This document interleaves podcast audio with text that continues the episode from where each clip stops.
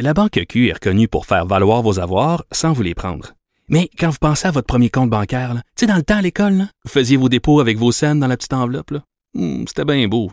Mais avec le temps, à ce compte-là vous a coûté des milliers de dollars en frais puis vous ne faites pas une cent d'intérêt. Avec la Banque Q, vous obtenez des intérêts élevés et aucun frais sur vos services bancaires courants. Autrement dit, ça fait pas mal plus de cents dans votre enveloppe, ça. Banque Q. Faites valoir vos avoirs. Visitez banqueq.ca pour en savoir plus. Cube Radio. Le retour de Mario Dumont. 2 heures d'info. De 15 à 17. Il provoque et remet en question. Il démystifie le vrai du faux. Mario Dumont et Vincent Desureaux. Le retour de Mario Dumont. Bonjour tout le monde, bienvenue à l'émission 19 décembre, jeudi, l'avant-dernière de notre année et de notre saison. Bonjour Alexandre. Bonjour Mario. Ça va bien? Ça va toujours très bien, toi? Oui, ça va bien. Alors, tout le monde est énervé avec le retour de Jean Charest. Mais je peux comprendre. Il y en a qui s'en moquent, il y en a qui s'en enthousiasment. Quel est ton avis sur la chose, toi? Moi, j'ai le même avis qu'hier. Hein. Il semble qu'il multiplie les démarches, mais moi, je continue de penser qu'il est surtout... Il est plus dans une opération de refaire son image. Ouais. Montrer qu'il est sollicité, que s'il voulait y aller, là, il est sollicité, il pourrait. Mais je pense pas qu'il va y aller à la fin. Moi, je suis prêt à me tromper, je me mouille, mais je ne pense pas qu'à la fin, il va y aller. À moins que se dessine derrière lui un mouvement très fort. Mais ce que peut-être le grand public ne sait pas, c'est que Stephen Harper est plus présent dans le Parti conservateur comme autrefois, là. Non. Mais je veux dire, il y a encore des amis, il fait encore des appels, il connaît des gens. Forcément, il était chef du parti. Et premier ministre. Pendant une longue période. Et je suis sûr, j'ai pas parlé à Stephen Harper depuis 24 heures, là, et puis depuis quelques mois, mais je suis convaincu qu'il veut pas Jean Charest. Pourquoi donc? Beaucoup de raisons. D'abord, je pense que jamais qu'il a été un admirateur de Jean Charest. Je pense que quand il l'avait comme vis-à-vis, il s'arrangeait avec, il n'y avait pas de problème. Là. Okay. Mais je pense jamais qu'il a trouvé que c'était un bon premier ministre. Je pense jamais. C'est pas son genre. Là, mettons, disons ça de même. C'est pas son genre. C'est pas la personne avec qui il aimait le mieux traiter. Non, pas du tout. Et encore moins de l'avoir dans son parti. Et Stephen Harper, il capotait. Là, c'était droite. Là, les finances, puis les dépenses, puis tout ça. Fait que de revoir tout les histoires du Parti libéral des années 2000 puis de la commission Charbonneau puis tout ça qui ramène l'indirect. C'est sûr qu'il veut pas ça. Est-ce qu'il pourrait l'empêcher? Est-ce qu'il pourrait y avoir un mouvement d'appui tel à M. Charest que ce soit plus arrêtable? Je pense qu'il est plus populaire dans le reste du Canada qu'au Québec, là encore. Mais je sais pas. J'ai quand même un doute sur le fait qu'il va vraiment y aller. Par contre, ce matin, en ondes, Gérard Deltell me l'a quasiment annoncé. Ah oui? Ben, écoute, quand, il est en sérieuse réflexion, son téléphone sonne dans les deux sens, il reçoit des appels, il fait des appels, nommément des appels pour ça, là, pas des appels en général, mais clairement des appels pour la chefferie. Il me dit, ça me prend 3 choses, là. L'organisation, le financement, mais des appuis, puis ça, clairement, il dit qu'il les a déjà. Donc, il reste le financement et l'organisation. Ça, c'est quand même une autre paire de manches. Oui, mais moyennant qu'il y a ça, là, puis qu'il y a les appuis nécessaires financiers puis organisationnels, moi, je pense que Gérard Deltell est... Moi, présentement, je vois sur les rangs Gérard Deltell, Pierre Poilievre, d'après tout ce que j'entends, lui, député de l'Est de l'Ontario, de la région d'Ottawa, parfaitement bilingue aussi, lui est pas mal là aussi. Parce que ça, c'est les critères qu'on recherche en ce moment pour un chef du Parti conservateur, est-ce qu'on comprend? Un chef vraiment bilingue, originaire de l'Est, peut-être? Pour l'instant, celle qui est la meneuse dans la jeune course, c'est Rona Ambrose. Est-ce qu'elle est bilingue? Il y a des conservateurs qui me disent, quand tu y parles comme ça, là, spontanément, elle peut parler un petit peu en français. Là. Elle se débrouille pour jaser un petit peu. Ça, c'est un problème, ça. Mais, moi, je suis allé revoir, là. J'ai fait l'exercice moi-même. Je suis allé revoir son discours qu'elle a prononcé, son plus grand discours comme elle a été chef par intérim des conservateurs. C'est quand même un moment important pour elle. Avant qu'Andrew Scheer soit élu, c'est elle qui assurait l'intérim. Puis quand elle a fini son intérim au Congrès, avant d'annoncer là, les résultats de l'élection, est-ce que Andrew Scheer ou Maxime Bernier qui allait être le nouveau chef, elle a fait un discours rassembleur, un discours militant qui était vraiment excellent. 22 minutes. À l'aise. En français? Pas de notes. Mais c'est ça l'affaire. Non, en anglais. Sur 22 minutes, elle a 2 phrases en français. 2 phrases. Deux phrases. Pas 2 minutes, là. Non, les 2 phrases, ça dure, mettons, plus 22 secondes. 22 minutes au total, 22 secondes en français. Ah. C'est en bas, disons, du minimum acceptable, tu sais. Même, je pense qu'un francophone dans la salle aurait pu être outré, là, de dire, OK, notre chef par intérim, c'est ça la considération qu'on a. Mais là, les phrases en question, là, donc là, elle était plus à l'aise, avait les yeux fixes sur le télésouffleur, puis elle lisait les mots mécaniquement, là, carré, carré, carré. Là. Plus d'intonation, plus d'émotion, plus de rien. Là, t'sais. Like customarily canoe. Oui. Genre. Fait que c'est pour ça que je dis, est-ce qu'on peut la considérer parfaitement bilingue ou plus bilingue, mettons, qu'Andrew Scheer? Si c'est ça leur critère, plus bilingue qu'Andrew Scheer. Moi, je pense que non. Moi, je pense qu'elle parle bien moins français qu'Andrew Scheer. Est-ce qu'elle aurait le temps, quand même, de se replacer advenant quelque chose? C'est pas la langue la plus facile à apprendre, le français. Non, mais je vais te donner une réponse. Si tu penses être un politicien d'envergure pan-canadienne, qui un jour pourrait diriger le pays, tu sais qu'à Ottawa, peut-être tu sais pas ça. À Ottawa, moi, on m'a expliqué, là, ils veulent tellement valoriser le bilinguisme que si t'es un député à Ottawa, il n'y a aucune limite aux cours gratuits. Donc toi, tu t'en vas député à Ottawa, tu veux améliorer ton anglais, là. Prof privé, prof en groupe, à l'écrit, à l'oral. Les ressources sont là. Gratuit.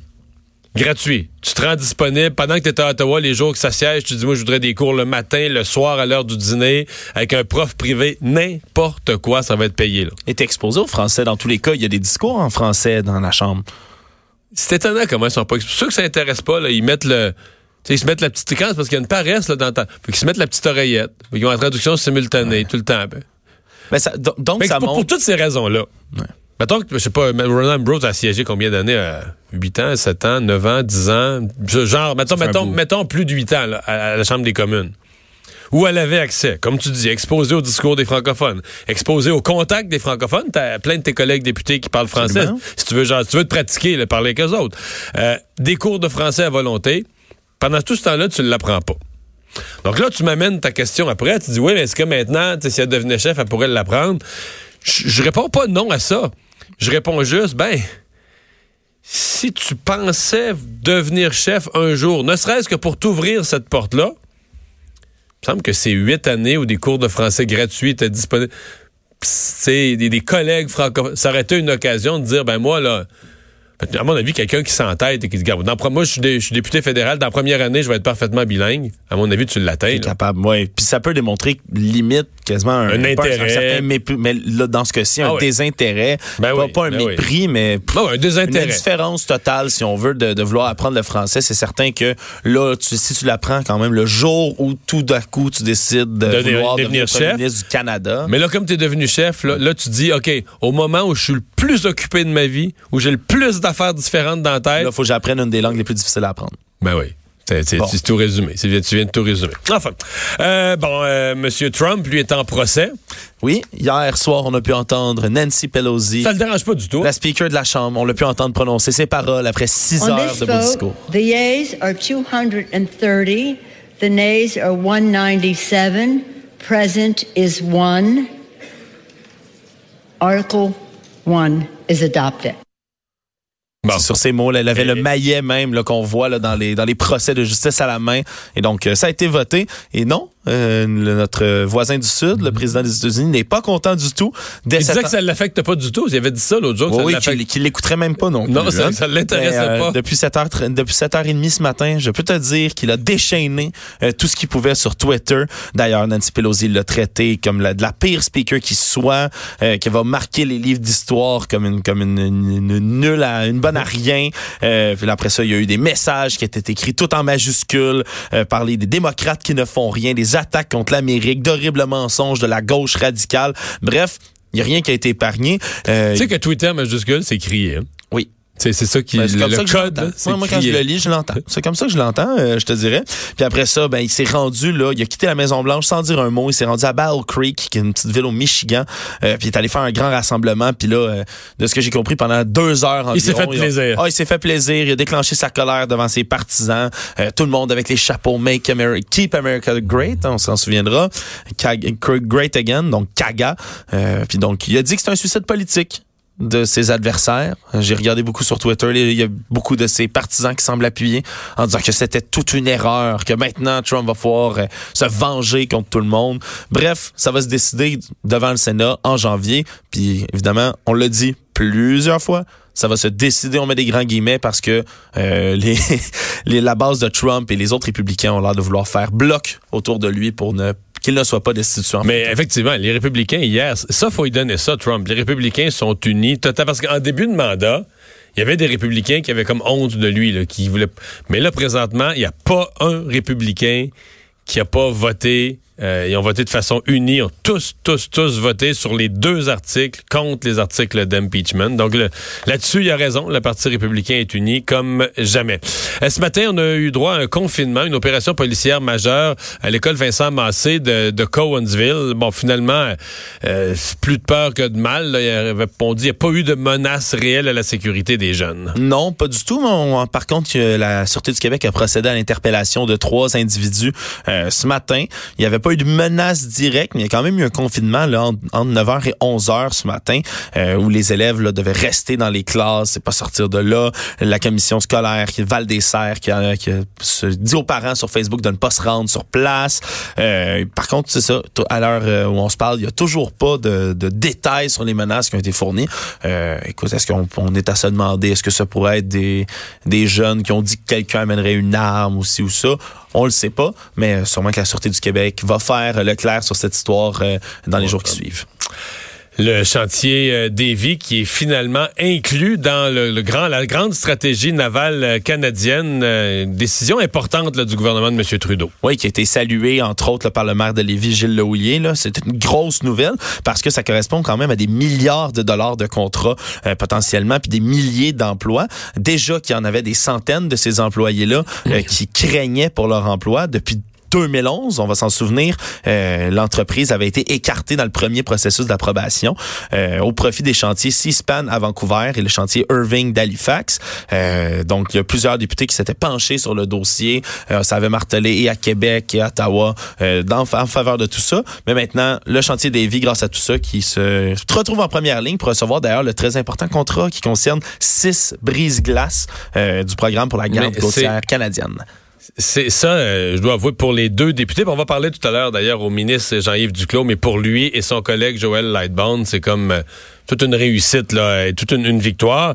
Et en même temps, un peu malaisant à la limite, parce que la stratégie navale, elle est partie sous les conservateurs. La Davy avait été laissée de côté. Il faut dire que le chantier avait des problèmes à ce moment-là, ou avait eu des problèmes.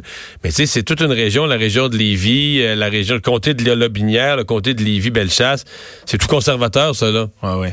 Dans les députés conservateurs, Stephen Blaney, entre autres, qui, eux, n'ont pas réussi à faire inclure leur chantier. Quand t'es député du comté, quand ton parti est au pouvoir, le chantier qui est dans ton comté est exclu.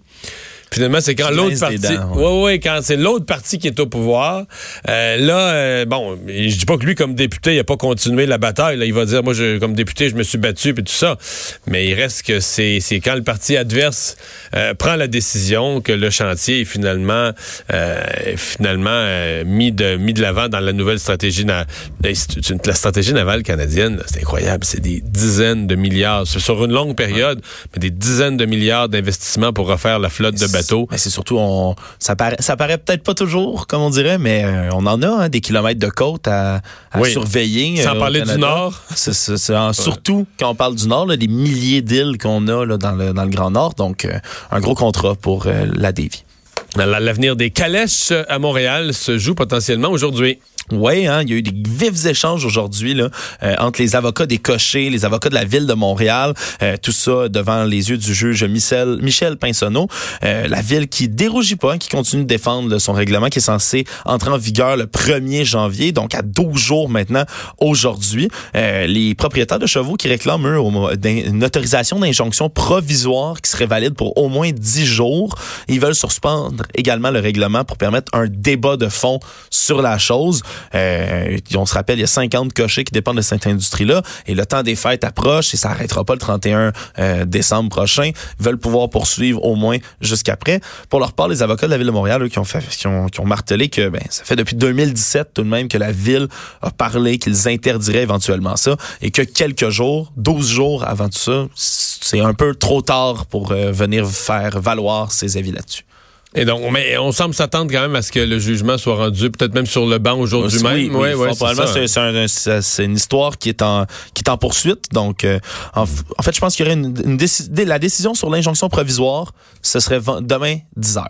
Bon, ça pourrait l'être demain matin, mais on va attendre ça. Les gens vont se souvenir de la saga il y a quelques mois, le printemps passé, pendant les séries éliminatoires de TVA Sport. TVA Sport qui voulait avoir juste sur les antennes de Bell, entre autres, là, chez la distribution, la câblo-distribution de Bell, voulait avoir un juste versement pour son signal. Et c'est une bataille qui avait fait beaucoup de bruit dans la population, des gens qui étaient menacés. Même pendant 2-3 jours, les gens avaient perdu le signal des matchs de TVA Sport, donc des matchs des séries éliminatoires. Mais on disait, tout ça va devoir être tranché un jour par le CRTC. Le CRTC a tranché et TVA Sport avait raison. Oui, donc maintenant, la chaîne TVA Sport qui va être incluse, qui devra être incluse dans le forfait de télévision le plus populaire de Bell, au plus tard le 5 février prochain. Donc, ils ont conclu que Bell avait accordé une préférence indue à sa chaîne sportive RDS aux dépens de TVA Sport, que ça avait causé un préjudice important au groupe TVA et en nombre de revenus, d'abonnements, de revenus publicitaires. Donc, ils sont obligés de concevoir une nouvelle structure de forfait télé qui va pas désavantager indûment TVA Sport dans tout ça et qui va pas favoriser de la même manière indûment RDS. Parce que Vidéotron... L'inverse n'était pas vrai, là. Vidéotron n'a jamais fait ça. Vidéotron a toujours mis sur un pied d'égalité. En termes de revenus, en termes de forfaits, Vidéotron a mis sur un pied d'égalité. TVA Sport, même si c'est dans le même groupe, et RDS, même si c'est dans un groupe concurrent. Mm-hmm. Et c'est pour ça qu'on demandait une espèce de réciprocité, de dire, Bell, faites la même chose. RDS appartient à Bell, mais... C'est correct. Là, faites-nous la réciprocité. Et c'est pour ça que TVA Sport, comme tu l'as dit, avait coupé pendant les séries éliminatoires de la Ligue nationale de hockey le signal là, de son signal auprès des clients de Bell pour protester contre tout ça. Donc, ça devrait assurer quand même des meilleurs revenus d'abonnement et de publicité pour TVA Sport dans ce dossier-là. Merci.